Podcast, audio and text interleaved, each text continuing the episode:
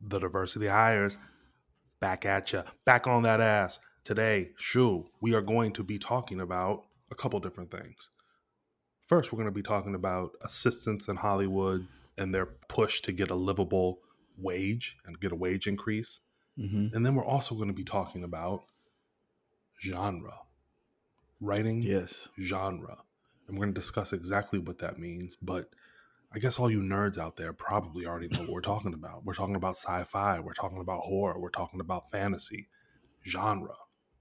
Yeah. A little shocking that through, you know, almost 40 episodes that we have not talked about this in any detail yet. That's uh, awfully surprising given how given how much genre there is on television and in movies. So, And how much we've written collectively. yes, yes. Me and you. It's really The strange. biggest, the biggest genre nerds in Hollywood all of a sudden.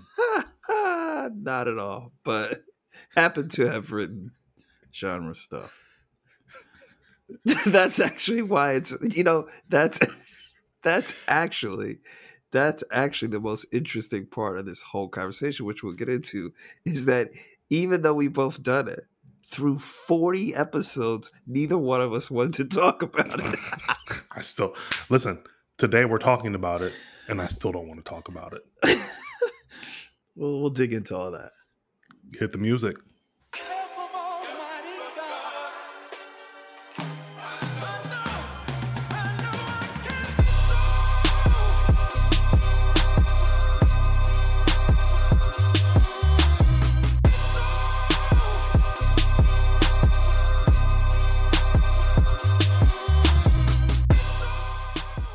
Yo, yo, yo, yo, yo, yo, yo, yo, yo, yo. The diversity hires where Sherman Shu shoot the shit about screenwriting. We are two professional screen and television writers living and working in Los Angeles, and we come here every week to give you the lowdown on the business, the culture, and the craft of writing for film and television from a distinctly black point of view. I am one of your hosts, Shukree Hassan Tilghman. Some people call me Shu. It's some money on my table. Grab a seat with me. You know who it is. The greatest screenwriter of all time, aka the G Swope. The living embodiment of the Courier font. And your favorite screenwriter's favorite screenwriter. Your other co host, Sherman Payne. Excited to be here today, Shu. Let's talk about this assistance thing, and then let's get into genre. Sounds good. Why don't you set up the assistance thing? Because you sent me, you sent the article to me. Yeah, I sent you I a couple articles. it, but yeah, Yeah, I sent you a couple articles. Listen, there's been a push in Hollywood to get a pay increase to livable wages for the support staff that make especially television shows run, but also agencies run, uh, production offices run, studios, all the assistants. That goes from executive assistants, people who answer the phones, to uh, writers' room assistants, writers' room PAs, uh, script coordinators, all of the people who make things tick in Hollywood, but don't necessarily get a credit as sexy as writer, director, or something on the crew. Mm-hmm. Um, there's this has been a long simmering thing, Shu, and like we just haven't discussed it at all. These the people who uh, populate these support staffs do not make a lot of money. I think I read in Mhm. one of the articles that it's like sixteen dollars an hour on average, which in some parts of the country you might be listening, going, eh, "That's not so bad for you know a twenty three year old." Mhm. But in Los Angeles, where the rents are very high and it's a very expensive city to live, if you live in a place like Los Angeles, New York, San Francisco, some sort of metropolitan expensive area, you know $16 an hour is not really cutting it. About $30,000 a year is not really cutting it. You can't really live off that amount before taxes. So there's been a huge push. There's been uh, an organization and a hashtag called Pay Up, which is supporting that. The the union that represents the support staff, IATSE, is making a big push. Our guild, the WGA, as they so often do, are standing in solidarity with the you know with the workers and help, trying to get them better wages. But I just want to talk a little bit about this because I think it's interesting to a lot of our listeners because I think so many people see assistant work as a path to writing work, to a real career as a writer, and we might as well discuss like the realities of what they're getting paid and what the struggle is. yeah, and I think sixteen. I mean, from my read of it, I think sixteen is the scale for writers' assistants. you know that's not always what what what other kinds of assistants are are making. I mean, sometimes it's. I, I, th- I thought I read sometimes it says low. It's it comes out to about eleven dollars an hour, and a lot of times, obviously, these folks are working hours that are not necessarily that they're not necessarily being paid for um, when they're working extra and you know all this other stuff. So it's a it's a whether it's 11 or 16 it's a very low and not livable amount of money in 21 los angeles so to your point word so what about it well i have two you know pretty distinct thoughts about it number one okay.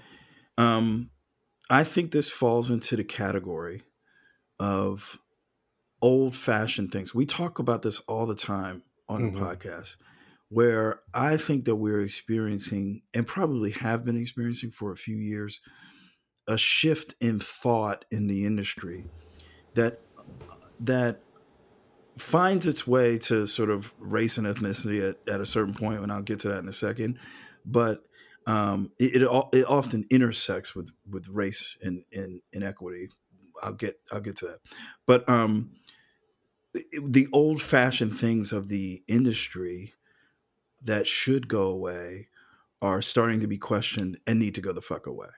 One okay. of those is like award shows. We talk about that all the time. Yes. Another is the kind of types of stories. We talk about that, all, all that um, from a creative point of view. But another one of the big ones, and we've talked about this before too, is this notion of working for low or no pay yes. in order to to get to the quote next level in the industry. Bullshit. Fuck that. That never needs to happen. It never should have happened it this whole pay your dues by not making any money is stupid that is not i mean only like someone who really is making a lot of money um, would I, I, don't I don't even know I actually I'll take that back I don't even know what asshole would give that kind of advice anyway? Unless they felt like they did it so you got to do it. I, right. I, I, I don't even get that. Well it's a sense of it's a sense of you know sort of retroactive suffering right? And the in the right. in the means justify the ends. Oh i had a shitty job. Oh i worked for almost nothing. Oh i wanted this so bad that i suffered for a long time and then i finally got where i where i am.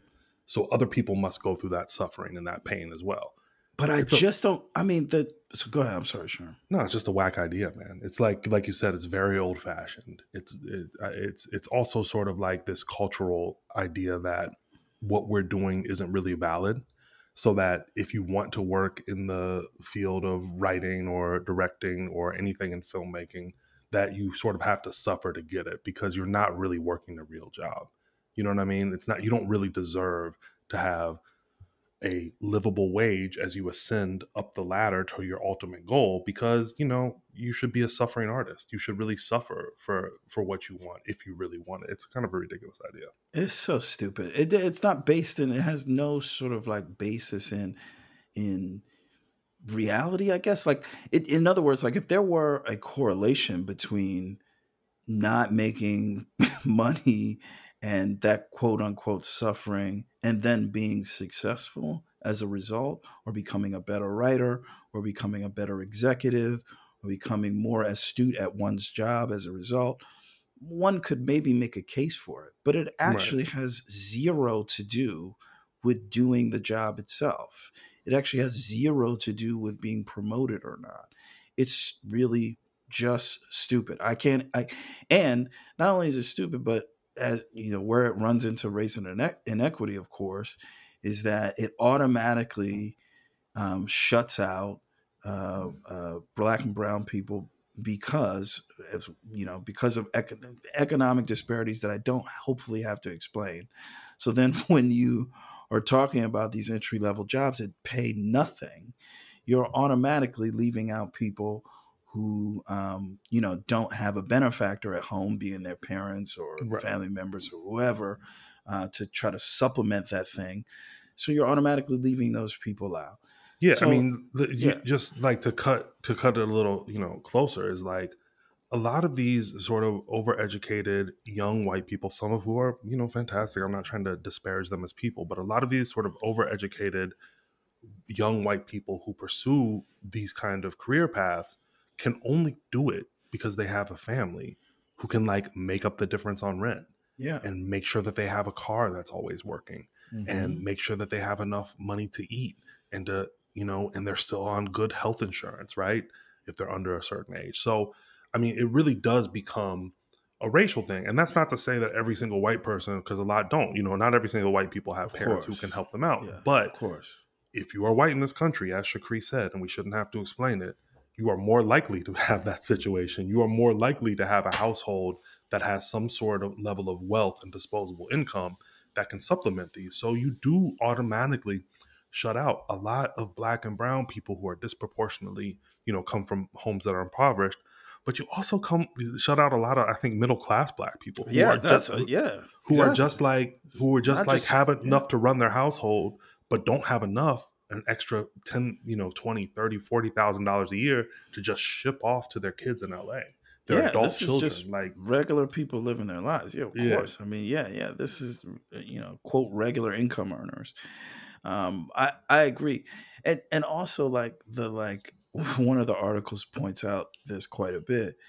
This sort of disgustingness, for lack of a better term, of the income disparity within like a the you know the same office or within the mm-hmm. same like job universe where Yeah. you'll have writers who are making you know 250 300000 whatever $500000 a year and you got the writer's assistant making $16 an hour.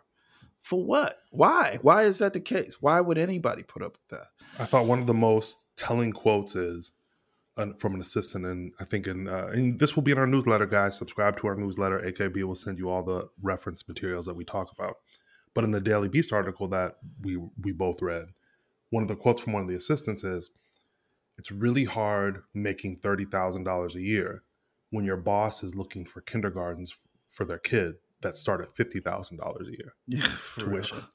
Like, I mean, I think that that just puts the disparity in stark relief.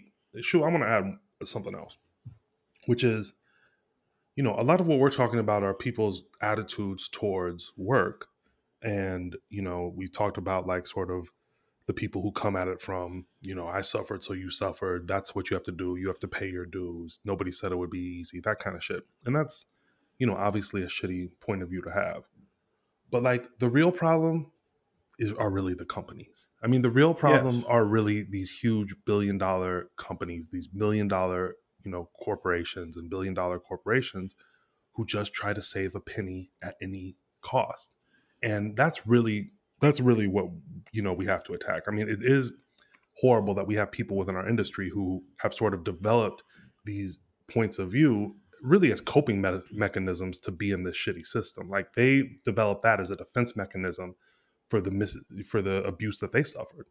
But at the, at the end of the day, it's really all of us against these corporations and these companies because they have the money, Uh, right? I they agree. have the money. It's it's just a line item for them to pay all the assistants a livable wage. It's just, it's not it's not going to make or break them. It's not going to sink the company. The profits aren't going to really be affected. The bottom line and the shareholders aren't really going to be affected.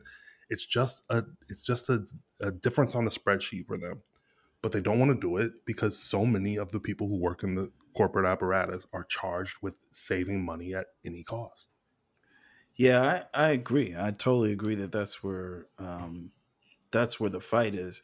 But I think that fight, in order for that fight to be won, that fight has to involve people who are not part of that corporate mechanism. For example, showrunners who are looking at their budgets and looking at what um, you know the line is for writers' assistants, for example, and having a legitimate fight with the studio about what that what that what that number is and not Absolutely. accepting that number so it so it, it it's it, it is both the corporation but it is also the culture so you know the the powers that be can't accept the culture they have to they they also i mean the writers assistant can't fight for themselves in a sense they can of course that's what they're doing now but you know they can't they by the time they're offered that job, that's what the line item is.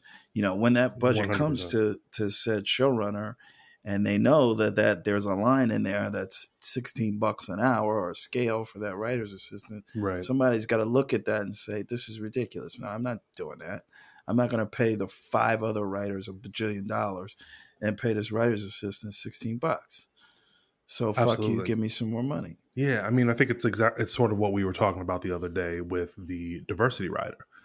The people who Mhm. have the ability to negotiate and the people who have leverage because they're you know sought after, they're you know high high up the hierarchy, they have some star power or some name, and they're in demand.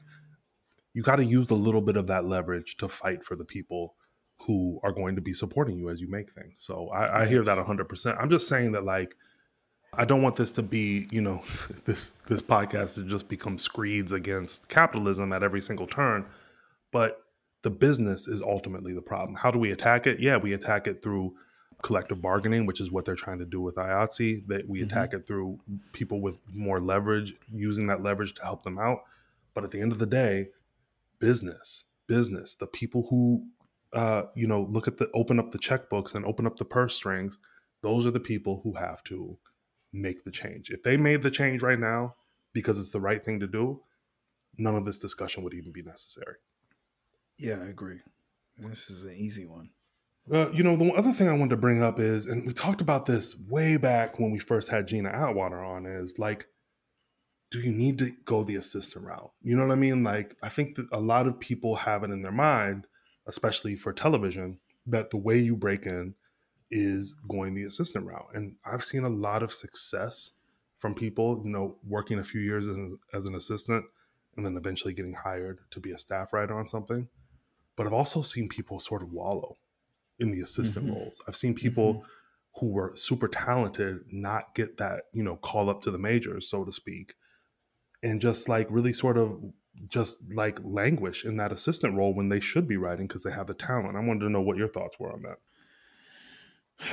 I mean, it depends on the individual. I, I am not a fan of assisting, um, unless you're you're pretty young. Um, Yeah. You know, like under twenty five, or Yeah. maybe maybe under twenty seven or something. Yeah. But um, I, I'm just not a. F- I, th- don't don't get me wrong. I like I, I I don't mean it in the sense that I'm not a fan. Like I don't respect people who go through the assistant route. I don't mean that. I mean I I have a, I just mean that like if I was advising a mentee or something, I would say it would be a good um, a good thing to do. I, I would say it depends on the person's personality. If you are Yeah. good at being, um, you know, an assistant and doing the things uh, that are involved with that, it's a great way to, to, especially a writer's assistant, is a great way to learn. And if you're, I think, below a certain age, you can probably um, take it, for lack of a better term, a little bit more than if you're Of 35. course. I mean, yeah, it's like it's not you're You not know? I don't think you're saying anything too crazy to say like if you have children and bills and you're in your you know in your 30s or 40s, it's a different calculation than if you just graduated from college 6 months ago. I mean, I don't think that's like too condescending to say that. exactly. But I, at the same time, like I it- just exclusively for writing, um, not for other parts of the industry, but exclusively for writing. Like I just always beat the drum that the only thing that can make you, um, the most important thing that can make you a better and more viable writer is writing. And doesn't matter what you do during the day, you have to do something that allows you the time and space to be able to continue to write and to create pieces of work. That's what's most important, and to get those things read. So, you know, Yeah. if you're working 80 hours a week being somebody's assistant, hoping to be a be promoted, it just I'm just not a huge fan of that as an approach. Um, Yeah, you you also I mean, you just risk getting friend zoned, right? Like yeah, they only if I've seen a lot of people who are talented and you know they've come to me and they said, "Hey, do you think you you work with me as an assistant? I've been assisting on this thing for a while. Do you think I'm ready to be a staff writer?" I say, "Yeah, absolutely. You have the chops to be a staff writer." And they're sort of wondering, "Why am I not getting promoted?" Well, it's because I think sometimes if people meet you as an assistant, they can only ever see you as an assistant. And I think that becomes a little problematic. Now, of course, listen, a lot of people break out of this. You've heard even on this show, uh, you know contrary narratives right where people have gina again go listen to episode i think it's two or three where gina's on there and she talks about just making the smooth transition from assistant to star writer and she did it just perfectly but i see a lot of other people getting stuck with it i also think that you know we're so condi- again i'm going to go in on capitalism first of all shu i don't know if you can tell my my coffee kicked in the bean the bean has kicked in so if you were listening to me uh, be tired at the beginning of the episode, thanks for sticking in there because now I'm ready to really talk. The bean has kicked in. Secondarily, what I'll say is another another capitalist, another anti-capitalist rant, which is we're so conditioned for the factory work, you know, the factory worker like hierarchy, right? Like you start Yeah. work in the factory, you get promoted, you get promoted. Pretty soon, you're supervising the factory floor, and that's how, what you do. You stick with the company long enough, you're going to get promoted. You're going to retire with a manager's, you know, sev- you know, uh, what uh, what am I looking for? Retirement package. Mm-hmm. What's the phrase for retirement package? Pension? Pension. Pension is the word I'm looking for. And you know, you will have worked a lovely career as a as a dedicated hard worker, and you'll be you'll you know you'll be rewarded for it when you retire. Again, I just think people try to apply that idea to the arts and to entertainment. It doesn't really work like that for everybody. And so I think if you're thinking that like getting your foot in the door as an assistant is a clear path towards becoming a writer, it's definitely one way to do it, but I don't think it's a guarantee, you know. And I always advocate for people to, and this is might be a controversial take, Shu, but I always advocate for people to get a job that does not take any of your creative energy Yeah. get a mindless job where it's like not about art it's not about creativity it's not about supporting people who are making art and creativity like it doesn't take any of your energy that you need for your own creative work you know get a job as an assistant in like some financial office or some education office or some you know nonprofit office that doesn't have to do with creativity and art get a job as you know working in food service working in in uh, some sort of like uh, you know hospitality and find a job that pays you money. It probably won't be a lot, but either is an assistant, and use every bit of spare energy you have and every bit of spare time you have to work on your own stuff. Because I believe in the long term that having your own stuff and really dedicating your creative energy to your own stuff is the most valuable path. But that's just me. I'm just one person.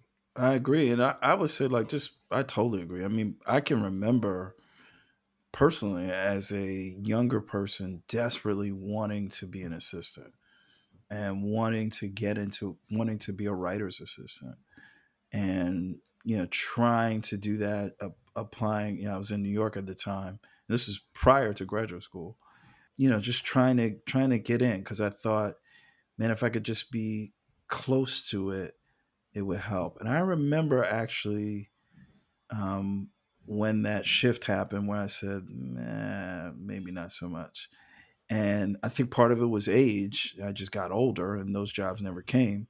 But I think Yeah. part of it was that I started to look at what I was at the craft a little differently. To your point, I started to look at. I remember reading The War of Art and started to look at being a, what it meant to be a professional and to operate like a professional, even though no one had paid you yet.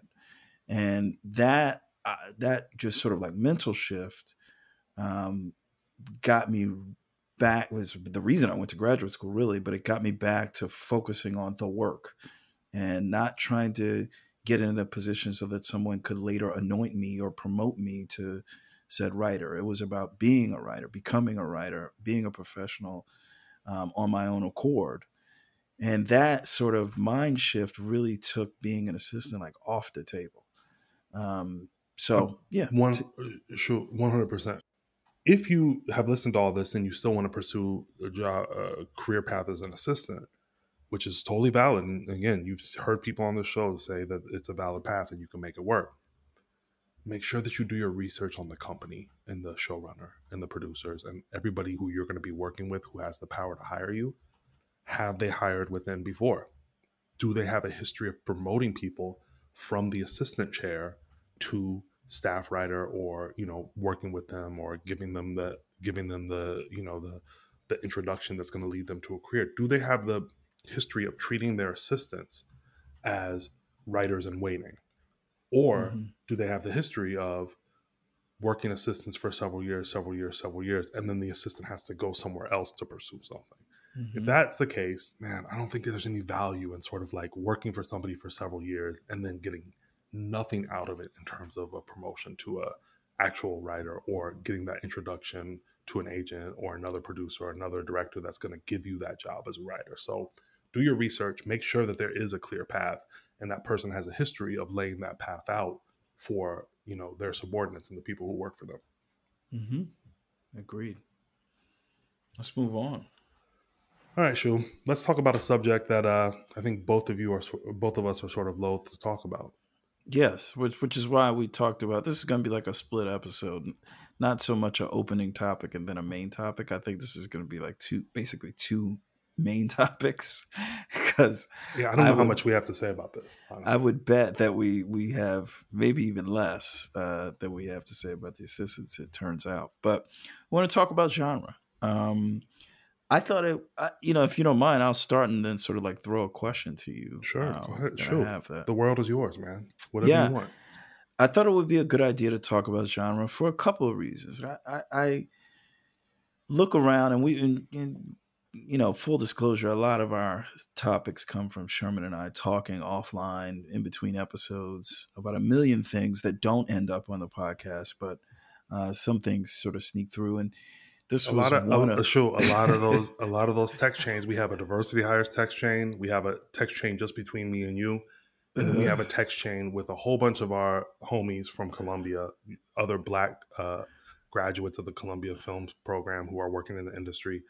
And most of those topics we can't even talk about. We can't say. We can't even talk about on air because the, the takes are so hot and the conversation is so spicy that like if we said it, we would probably stop working. We probably like we probably get blown up on Twitter, yeah. and then we'd have and then we'd be canceled and we'd have to stop working. So we like take good. like the mildest. yes, we take like the mildest topics and bring them onto the show because these are the ones that we don't think we're going to get canceled for. That's right. That's right. So, so we wanted to talk. Uh, we wanted to talk about genre because you know a lot of. I imagine that a lot of. um the people that listen to the show, uh, whether they're aspiring writers or established writers or non-writers uh, who just you know watch stuff, that these are people who probably consume and or write quite a bit of genre. And the reason I say that is because I think it's part of what attracts people to writing, whether it's like, you know, because there's so many of them, whether it's, you know, horror or thriller or stuff based on comic comics or um, you know supernatural stuff any of that kind of stuff i think people that you know when people watch that as kids or or growing up or even um, just as uh, sort of a, a viewing adolescent um, that they want to they want to emulate that and want to write that and that combined with the fact that you know I get, and I know you get like you get these open writing assignments. You see what's out there all the time. You see the jobs that are coming up, and you see the stuff that's on the air and and coming to a theater or a streaming service near you, and a lot of it is genre. Yeah, like you, a you, lot of it. Yeah, you maybe said like, most of it. Yeah, you were like, uh like I think that's a lot of what people watch. I'm like, that's all people watch. That's like, all it is. is there, right? like, when's the like? besides just pure Oscar bait and festival fodder, like what even comes to the theater that's like a grown up straight drama? I mean, like I, those I, movies don't I, even come out. I don't anymore. know what they are. Yeah, yeah those movies do not come out anymore. So everybody is consuming genre all the time. Do we need to back up and define genre? Well, like that's actually my first question. So for uh-huh. you, what is what is genre? there's two ways to go about it. the academic sort of overarching thing is when we talk about genre we mean just like what sort of mode does the story live in? In the general biggest broadest categories right? Uh, is it a drama? That's a genre. Is it a comedy? That's a genre. Is it a romantic comedy? That's a subgenre of comedy. Is it a horror movie? Is it a thriller? Is it a fantasy? Is it a sci-fi? Is it some combination of all those things? That's genre in general. However, mm-hmm. I think when people in our industry say genre, and I'm a genre writer, they basically mean they basically mean things that uh, are not a straight up drama and aren't a straight up comedy. So all the other genres that exist outside of straight up, straightforward drama and straightforward comedy, I think you consider yourself a genre writer, and those usually fall into the categories of things like horror, sci-fi, fantasy, and some combination. Sometimes action, you know, sometimes action will be thrown in there, but I usually think it means more of like the fantastical, you know, things with mythological creatures and Mm. world Ugh. building and space and that kind of stuff. I think that's more what it means than even like a horror movie, if that makes sense, or like a slasher movie, you know. But So- I, I mean, or or, or an action movie, you know. what I mean, I don't know that when you like if you were going to write Bad Boys, is that are we calling that genre? I mean, I guess some people might refer to that as genre, but I, I don't I think really. I, yeah, I yeah, think people say I think people say action when they mean action. I think people say comedy when they mean comedy, and I think Yes. people say drama when they mean drama, yes, and then everything else sort of gets thrown into the genre bucket. yes. That's that's that's what I would say. I, I that's why I, I would agree with that. So, can you talk a little bit about your? I have two questions. I wonder if you can talk a little bit about your experience writing sh- genre as we've defined it. Yeah, at least and just basics about for for now i want to dig into it but just basics about like what do you think makes genre work or what do you like about it and then Mhm. maybe we'll get into what what makes it not work but Okay. i, I want to yeah let's start there I mean, I have a long history of writing genre. Show. I mean, when you when you pose this question, I was like, I don't really. What do I know about genre? But I actually have written a lot of genre. You know, Yeah. my the the first script that ever got me a manager uh, and got me sort of broken into my first fledgling steps into Hollywood was a vampire script, a vampire horror action adventure script. That's which is getting made right that is coming out in October uh, through Blumhouse on Amazon, and we I'm sure we'll talk more about it as we get closer. But yes, I have uh, a tentative release date. I'm meeting with Amazon marketing about it. I've seen the cut of the movie; it's pretty great, um, and we'll talk more about that in the future. But it's a vampire movie. Mhm. Um, I wrote uh, for MTV Scream, which is a slasher horror show. Uh, I've written for Legacies, which is a spinoff of the Vampire Diaries uh, and the originals, which is also a vampire horror supernatural type thing, creature of the week type thing. And I'm right now writing two movies that are two projects that sort of fall in the sci-fi, uh, in the sci-fi sort of space technology adventure world. So I've written a lot of genre, bro. And you know, the, the thing about me is I'm gonna keep it all the way funky with you, Shu. As Go I ahead. Mm-hmm. always do, and I solemnly swear that I will in the future. I mean, I always keep it a buck with you, Shu. I don't understand genre at all, man. Spoiler really alert, okay all it. right okay I don't get it. I don't. I, I don't get it, bro. I just Uh, like. Oh, you have I- just betrayed all the nerds. You have just betrayed. I mean, you don't subscribe to the element of making good genre no, work. because Come I tell on. you, because Shu, where I'm a nerd, where I'm a nerd is story and structure and character. So it's like all the elements of genre that I write, they're all modular. Th- They, I mean, you know what I mean? Like they just ship. Mhm. Like who cares what the details of the vampire? are? I don't care. Like what I care about is that the character is going through something, and I want to follow those basic human emotions. I only think that the elements that make genre work. I only think the elements that make genre work, the monsters and the sci-fi and the details and the space and all that. I only think that works if your characters and your story are working basically without it. So I so why have it? Because it's This, this is my second Because question. So then, why did you when when you set out to make that first vampire movie? Because you wrote that on spec, right? I wrote that as a It's just you. student, bro. I wrote that Yeah. as a student. So like when you're just going because you you're saying like you're not exactly a, a fan per se, but when you set I'm out, against it, but, but I'm you're not, against, against vampire I'm not against movies it, or anything. but But, I don't. not. So I when don't you seek something out, out because it's a vampire movie, and I don't Okay. seek something out because it's a sci-fi movie. If I watch something that's sci-fi and dope, of course I'm gonna love it. Like I'm not against it, but I don't seek it out and say I love all things about spaceships and like push up my glasses in the middle and then like run to the theater to see it. I'm not like that, bro. I'm not going to any conventions. Okay. Sorry, guys. I'm not. Uh, you know, conventions are fun. But uh, what, whatever, dude. I like sneakers but, and I like Mobb Deep. Okay, well, wait and a I second. Like Let's go back. Like that's well, bro. that's kind of a that's a genre in and of itself. I mean, yeah. you know, there's there, whatever sneakers and Mobb Deep is a certain kind of genre. But anyway, the, going back to the going back to the going back to going back to the original question, like so, then what? As a as a writer setting out to write a story, you decided to make it about vampires. So why?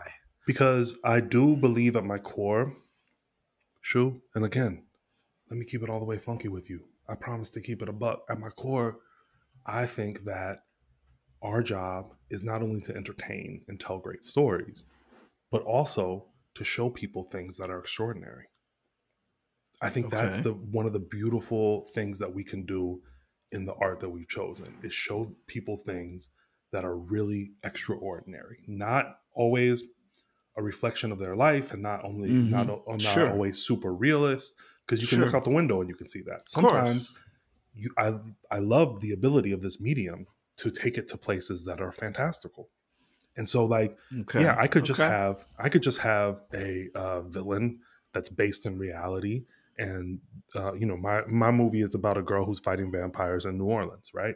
Mm-hmm. A teenage girl who's also coming of age but fighting vampires in New Orleans. It didn't have to be vampires. It could have been, you know, some like street tough, right? She could be fighting some, you know, sort of urban New Orleans uh, street criminals or something like that. Mm-hmm. That's not as fantastic. That's not as exciting as when you make the reveal that it's a, wow, it's something really supernatural and, and something that we couldn't ever see in real life. So I like the ability of genre to push the limits of reality and take it to some place that's totally outside of what we have in our everyday existence. I think that's so, a fantastic thing. And I, I honestly believe, Shu, one more thing before you jump in, is that even in dramas, I try to do that, right? Like even when I'm mm-hmm. writing a drama that's based and totally grounded in our reality, I'm trying to give you something that probably would most likely not happen in your real life, even if it's based on this world and I'm not inventing any creatures or sci-fi elements. I'm trying to give you something that's extraordinary and fantastic and something that would not happen to an average person, you know, walking out of their house every day. Going back to the original question for you, an element of a good use of genre for you is is when the genre element enhances the story that you want to tell to begin with. One hundred percent. Because so I think, yeah, go ahead. Because the people who focus on the genre elements first, they're almost always whack. Mm. Like you know, and not not they're not almost always whack. Maybe that's too hard, harsh. But what I think happens is they always get themselves in a pickle, bro. You know what I mean? Like they always mm. end up. If you start with the genre elements, it's gonna be cool for a few pages, and then you're gonna look up and you're gonna go, "Oops, where's the story?" Mm. I didn't really mm. figure out why this why this is happening, and it starts to feel. And you know we've seen that happen. I don't want to call things out, but we've definitely seen that happen in recent shows, and I think you know what I'm talking about, like where the probably everybody can figure out what I'm talking about at this point, but I'm not. I don't want to disrespect anybody. No, no, no. But you know, there's been things on air, popular among our demographic, where the genre where the genre was clear, clearly put first, and the story wasn't there. And, and you know, I think that's I, think that's yeah. a big problem. I'm always about story first. I would never put any genre elements at the sake of hurting my narrative working from a human emotion and objective standpoint. Never but just to dig down a little deeper for for you know if i'm a you know i'm a writer i'm about to sit down and i want to tell this a story about you know whatever like you were saying a young woman a coming of age story for you you kind of thought i imagine maybe you could take us through it you thought of this uh, story of young coming of age and then thought maybe a supernatural element, her being a vampire or, whatever. I don't know how the story mm-hmm. turns out. No, I, I, set out to write a vampire thing. I mean, I, I thought okay. about a vampire okay. thing, but what I immediately when I thought of that, I said, okay, who's who's at the center of this? It's got to be a human being with real emotions, right? Mm. Uh, it's got to be relatable emotions. So she's going through some family issues. You know, her mom's not in the house. Her dad uh, is a single father. She's dealing with uh, coming of age stuff, man. Universal beyond race and gender. She's dealing with like first crushes and you know self confidence and wondering where her place is in the world. And vampires come and they totally rock her world. They totally disrupt it, right? They disrupt it in a way that nothing grounded could. But she's still going through the same human emotions. Like the, her reacting to the problem of having vampires invade her life is, is all filtered through what a real human would do in that case. So I'm always thinking about the human emotions of telling the story. And so was that was can you translate that now like take me to Scream and Legacies? I mean, same thing. You know, di- yeah, a little okay. different because I'm working for people. You know, I Sure. wasn't the showrunner on those, so I, there was things that were out of my control. But shout out to Brett Matthews, who we both work with and love. Yeah. Uh, shout Yeah. out to Julie Plec, who I worked with on Legacies. They also, I think, were very concerned with character when it came down to it. You know what I mean? Like they had Mhm. a lot. We were always serving a lot of masters because we needed, you know, sort of the sci-fi thing, and there's a huge um, canonical history in legacies you know where Yeah. there's like like several seasons of several shows before it and we have to follow those rules so that can get very confusing but at the end of the day it was a show about teenagers who were going through some stuff you know what i mean there was and there's of course it's the cw so on legacies there's a lot of romance and a lot of that kind of stuff and betrayals and you know soapy stuff but Mhm. I think we also tried to keep it uh, involved in the in the sort of human emotions. Shoot, but why are you interviewing me, man? You've written genre too. You wrote for the Vampire Diaries. People have looked at your IMDb. What do you think about this stuff? I feel the same way that I mean, you know, I'm I'm a big Julie Plec fan in terms of working with her. Um, so I I I agree with that that sort of assessment that uh, seems that in that room we certainly tried to.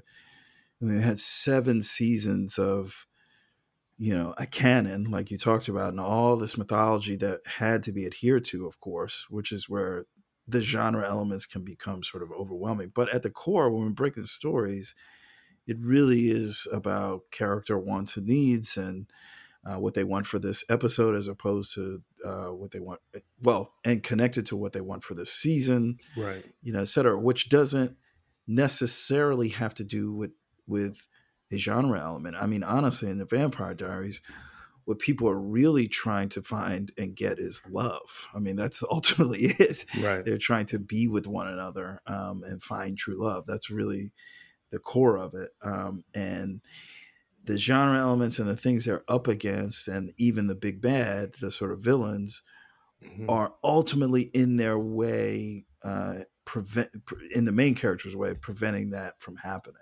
And and so yeah, so I agree with it. You know, on a so that's sort of my like stat staffing experience. This is my one genre staffing experience. But you know, I, I, I it's, it's, interesting. I have a torn feeling about genre.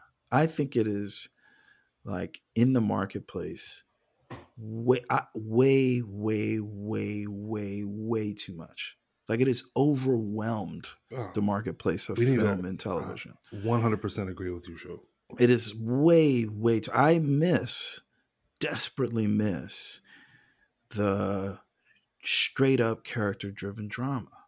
I miss it, and I, and it's there. Don't get me wrong. Like there are there are plenty of shows. I mean, you know that are that are nominated. You know, and and really, frankly, comedies are probably doing that a lot better. Those half hour sort of they're not really comedies. The shrills of the world, you know, yeah.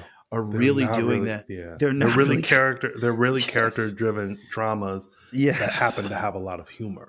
but Yes, they're exactly. not they're not like sitcoms. No, and Right. they're doing that space that I'm talking about really well, Yeah. where it really is an interesting character journey and an interesting character sort of um, slice of life, like you said, with a with a couple of laughs. Um, but but we're really investing in like even the Ted Lassos of the world. We're really investing in sort of like who are these people and what are they up Right. against and what are what are they going after? These unique characters.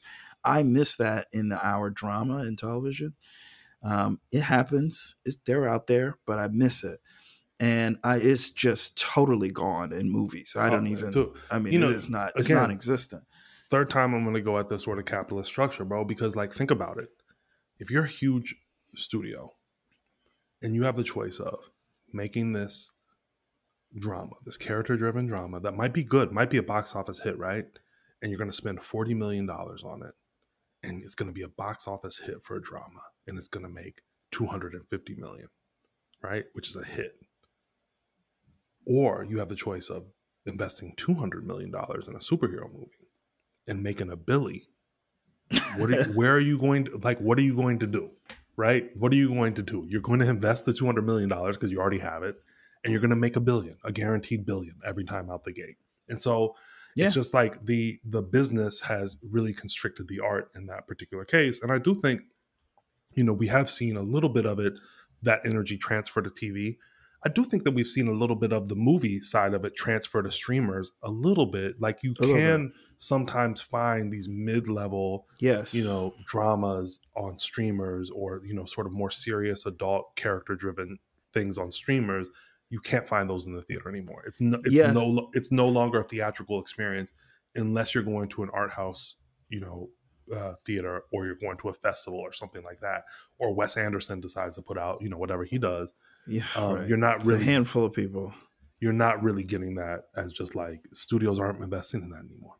No, and it's it's I, it's very interesting what you said about the streamers because I I wouldn't I think that is actually, you know, that wave is starting to crest a bit, and I think there you are going to see more and more of those, like you said, mid budget, even kind of low budget, um, straight to streamer for for lack of a better term. I mean, we're we're writing one for Netflix, um, and you know, I think you're I think there's a space for those, um, but you, but I miss so anyway, my my point is that like I miss those and as a result of like sort of the flood of genre, I've come to resent genre if I'm if I'm being totally honest. Keeping it real, I, I've I've come to resent it as a result because you know, I I, I just I forgot to mention I may destroy you another sort of you know half hour drama um that's really taking that space on television which I enjoy.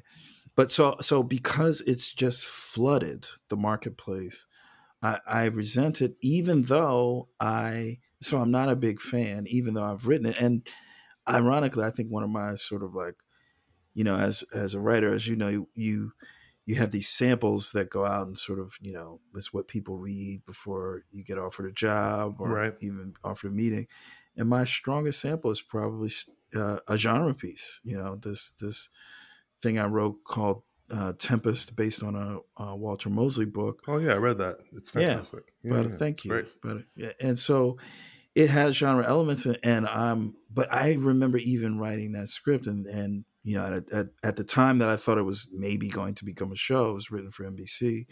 Mhm. That thinking like, boy, I just want to get past the genre like as quickly as possible as a writer. Do you know what I mean? Like, I just want to get to the character. It's about a guy who gets shot by the cops, goes to judgment, heaven, and uh, gets sentenced to hell and refuses to go and comes back to earth in the body of another man. right. And I just wanted to do all that in the first act and get get get to get the guy back on earth and then like have him exist as a as a person and just tell that story um, as best we could. So even when I'm sort of dealing with the genre element as a writer, I am trying to get past it and get to the character driven drama as much as is humanly possible. I when I see something, this is just my own this is just my opinion. This is not necessarily good or bad writing, right. but when I see something, or maybe it is, maybe it is actually, when I see something, I don't know, maybe Game of Thrones people would disagree, but when I see something, I love Game of Thrones. I know, I see something when, where a perfectly good character growth moment or a perfectly good um, character with an intention running into an obstacle, you know, sort of phase of the film or television show happens and then like a fucking monster comes out of the sky or in the woods or something, or like a serpent appears or something, I check the fuck out. Oh, that's whack. I, I have to say, I feel like you're whack for that, bro, because it can, it can, I'm like, I don't, no, I don't it, it can enhance it. Out. It can enhance it. It can. I guess yes, it can. You do. I, Let me tell you something. Uh, look at a show like Six Feet Under. Okay, Six Feet yes, Under is a family drama, favorites. and there's ghosts. you know what I mean? Like they're talking to people who are dead, True. right? And True. so it's like, is that a whole? You know what I mean? Like that's an element of genre because it's not just a straight up grounded uh, drama, and it enhanced it for me, right? So like, I just feel like, I just feel like if it's done right, if it's done right, like you know, the first few seasons of Lost, I love. That had a lot of sci-fi fantasy stuff. I love that. And you know, it just enhanced what these characters were going through. I think the problem is when it becomes the star of the show so much that we forget to tell a story. And yeah, okay, I feel the, that. The last thing I wanted to say about it, and I'll, I'll let you wrap us up with any of your final thoughts, but the last thing I want to say about it is if you're choosing to go into genre, this should be a don't do that shit, but I'll just I'll just drop this gem for free. if you're for free of cost. Uh, if you're going to go into genre, bro, don't be derivative. Okay. I know you've been just like on a steady diet of Marvel and a steady diet of Star Wars or whatever other things you nerds like. And but now you're writing something. Snap out, take off the fan hat and put on the creative hat. Do something original, man. You know, I see so many people trying to just mimic mimic what they see on the screen already. And I'll tell you, it's too late. That ship has sailed, man. Like like it's already been done they've already killed it you can borrow from it you can be inspired by it but in terms of just trying to like copy it and recreate it don't do that man. Be original have an original thought. And if the only thing that inspires you is copying something that's already existed that's the only thing that inspires you you know maybe you're maybe you maybe you're not a writer. Maybe you should just be a fan. Maybe you should just watch and enjoy and talk to talk to your friends about it. But like stop trying to directly lift from these huge genre things that you've been. That I don't. You've been, what? Am I no, no. I'm trying to think of what you're referring to. Just well, I'm. I'm listen. Like the, I, for, let me just put it in brass tacks. Shut up, Marvel. You know, shut up, Marvel. They've changed the game. Obviously, they're a huge influence on everybody. They're dominating the box office every time they come out. I don't need to give Marvel its props. They've put out a lot of good movies you know, some movies I think follow the pattern a little too closely, but there's been some gems in there, right? Okay. And some TV shows have been good too. But what I'll say is that I see a lot of young people coming up now really just trying to emulate that, you know, like create their own cinematic universe. You you don't have a cinematic universe, bro. You got one shot of the script to impress me. I don't care about your ideas for uh, a multi-year sprawling, you know, fantasy universe that you created. Like you know, if you're going to do the superhero thing, I think it's sort of been run into the ground. What's your new take on it? You know, don't just do a different version of what's already existed. That's what I'm saying, Shu. Is like, I think genre becomes one of the reasons why genre becomes so suffocating to people like us is because people are not trying to break the mold. And that's one of the great things about creativity and finding new stuff is like you find something that really takes it a direction that you never thought it would be taken you watch a drama or or even a horror movie or sci-fi or whatever and you go wow that was really creative. That was different. I never thought of that.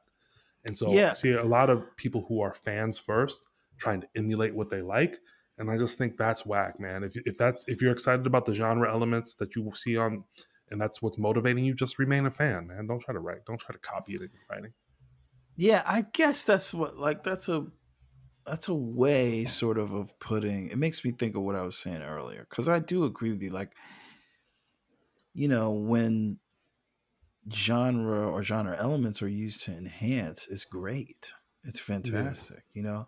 I guess my confidence in that or just in watching you know um my confidence in that happening is like low.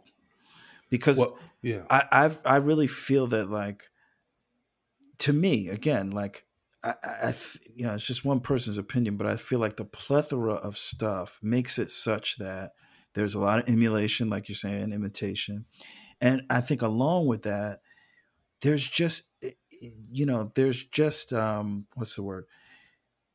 there there is no enhancement. It just exists. Do you know what I mean? Like, and I Yeah, feel like, like a- I feel like like a- a, yeah. Go it's like an, it's like an homage. It's like where like it's like everybody is just you know paying tribute to the shit that they watched, and it's not right, they're right. not trying to actually move forward the genre, do something creative, say their own thing. It's just like how can I reflect what I like in my work? I, Right, just eh. because it's like that whole thing of like, which I I severely disagree with this, but this whole notion of like television is just you know, especially TV, maybe it's film too, but television is just like people just want to see cool shit. I just don't. I totally disagree. I just don't understand that line of thinking. And sure, it could be the coolest, like metaphysical fucking monster out of the thing, and the the army looks great that's fighting it, or who, but who gives a shit if it's Hmm. not elevating uh, the story in one way or another? I just don't understand that, and I think like um, what's what's what's hard for me is like I'm I'm I guess I just don't see that. I, I see I don't to me like genre elements work well. Um, you know, I'm saying the same thing, I guess, but when they elevate, when they're allegorical, when there's a reason for it to exist, that's what I'm coming down to. When there's a reason for it to exist, and we can understand that reason because it enhances the story that's being told, or the world exists that way, and we're telling the story in that it, we're telling this story in that world because this story is the is best told in that world. right. You know what I mean? You couldn't tell this story in a different kind of world. Otherwise, why does it exist? Just because everybody likes genre? I don't. That's the part where I go like, what? Give me a like. Can I just Yeah. have? But I do- I do a straight think- up drama. Yeah. But I do think that those choices can enhance it. I think that like if you were looking at something like Game of Thrones, right, and it was actually set in historical England, Yes. Sure. then you're now focused on the history of historical England, and you're not getting you. It actually allows you sort of stepping outside of that and adding these fantastical elements. Actually, allow you to get to the human condition a little bit better than if you were uh, you know, having to deal with what actually happened in real life. So I think that it can be a really smart choice and it can enhance, but I feel like you got to do something very, very different. You got to break the mold. If you're just regurgitating what you've seen on screen for your whole life, then you're never going to quite get there. Yeah.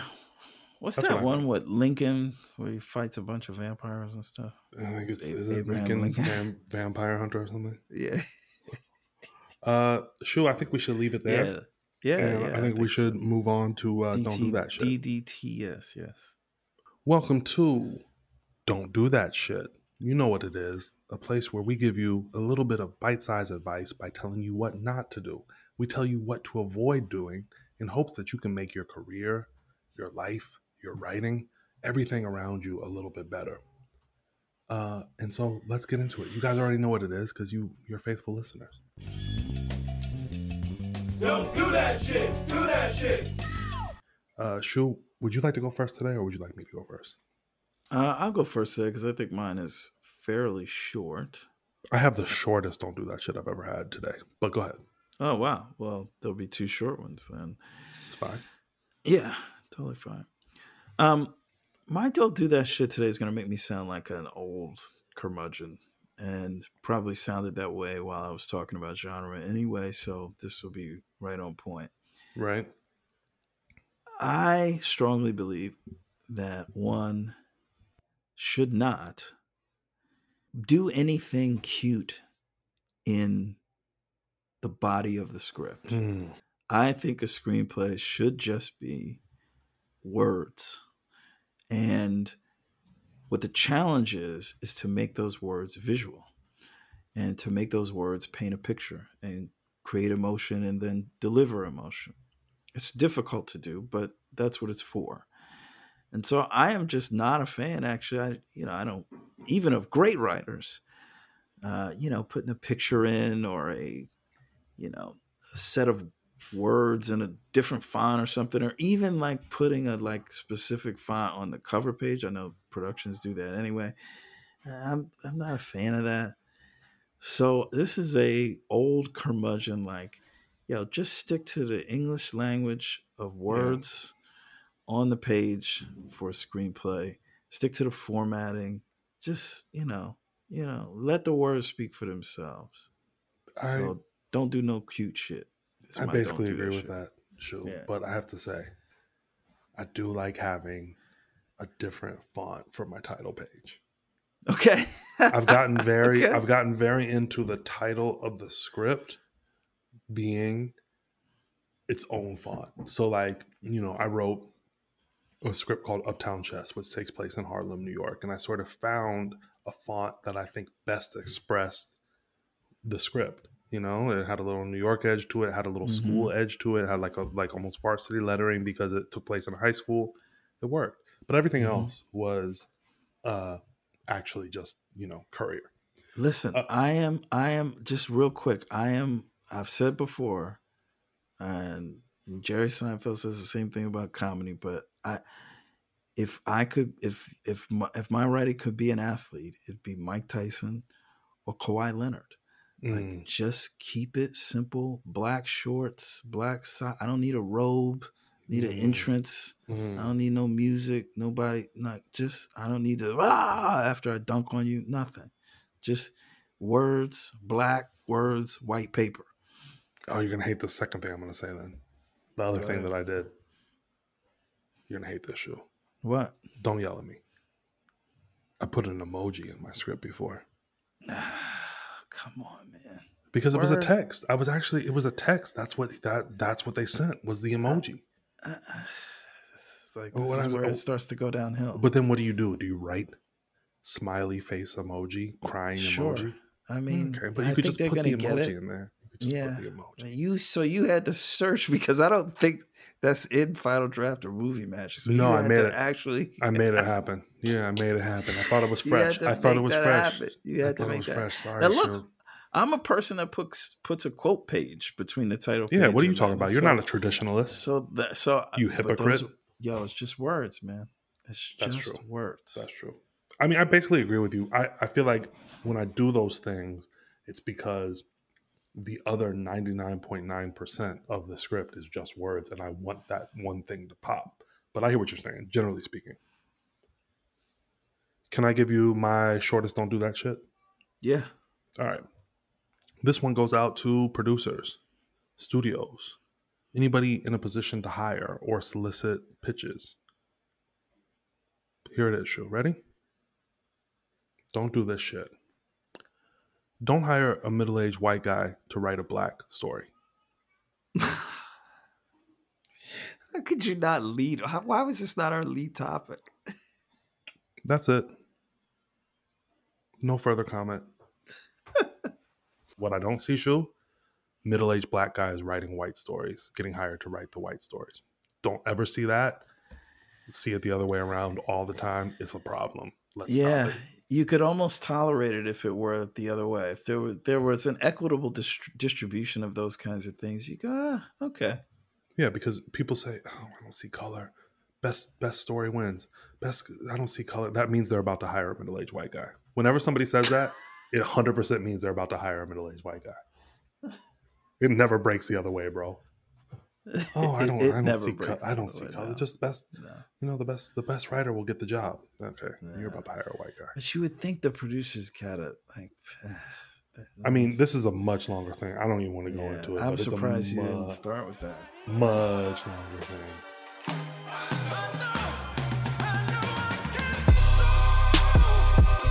You have been listening to the Diversity Hires. Find us across all social media Facebook, Twitter, Instagram at Div Hires Pod. Also, our Patreon page, patreon.com slash Div Hires where you can give us a little bit of money and help us keep this thing afloat. I'm your co host, Sherman Payne. And I am your co host, Shukree Hassan Tilghman. This show is produced by the wonderful USC graduate, AKB August K. Burton. Our social media director, shout out Tia Wren, doing her thing on the social medias. And you can follow us, as Sherman said, anywhere on the social media pages, but you can also reach out to us at thediversityhires.com. You can write us a little note tell us uh, things you'd like to hear on the podcast sign up for our newsletter where you get all the wonderful uh, additions and resources that we talk about in the show And you can rate our podcast at Apple Podcasts, on Spotify, or anywhere you find this podcast. Please do so. We're trying to get to 105 star reviews. We're very close. And I think that's it, actually. So share the podcast, tell all your friends, all your groups, everybody you know. And we will see you next week on the Diversity Hires. Peace.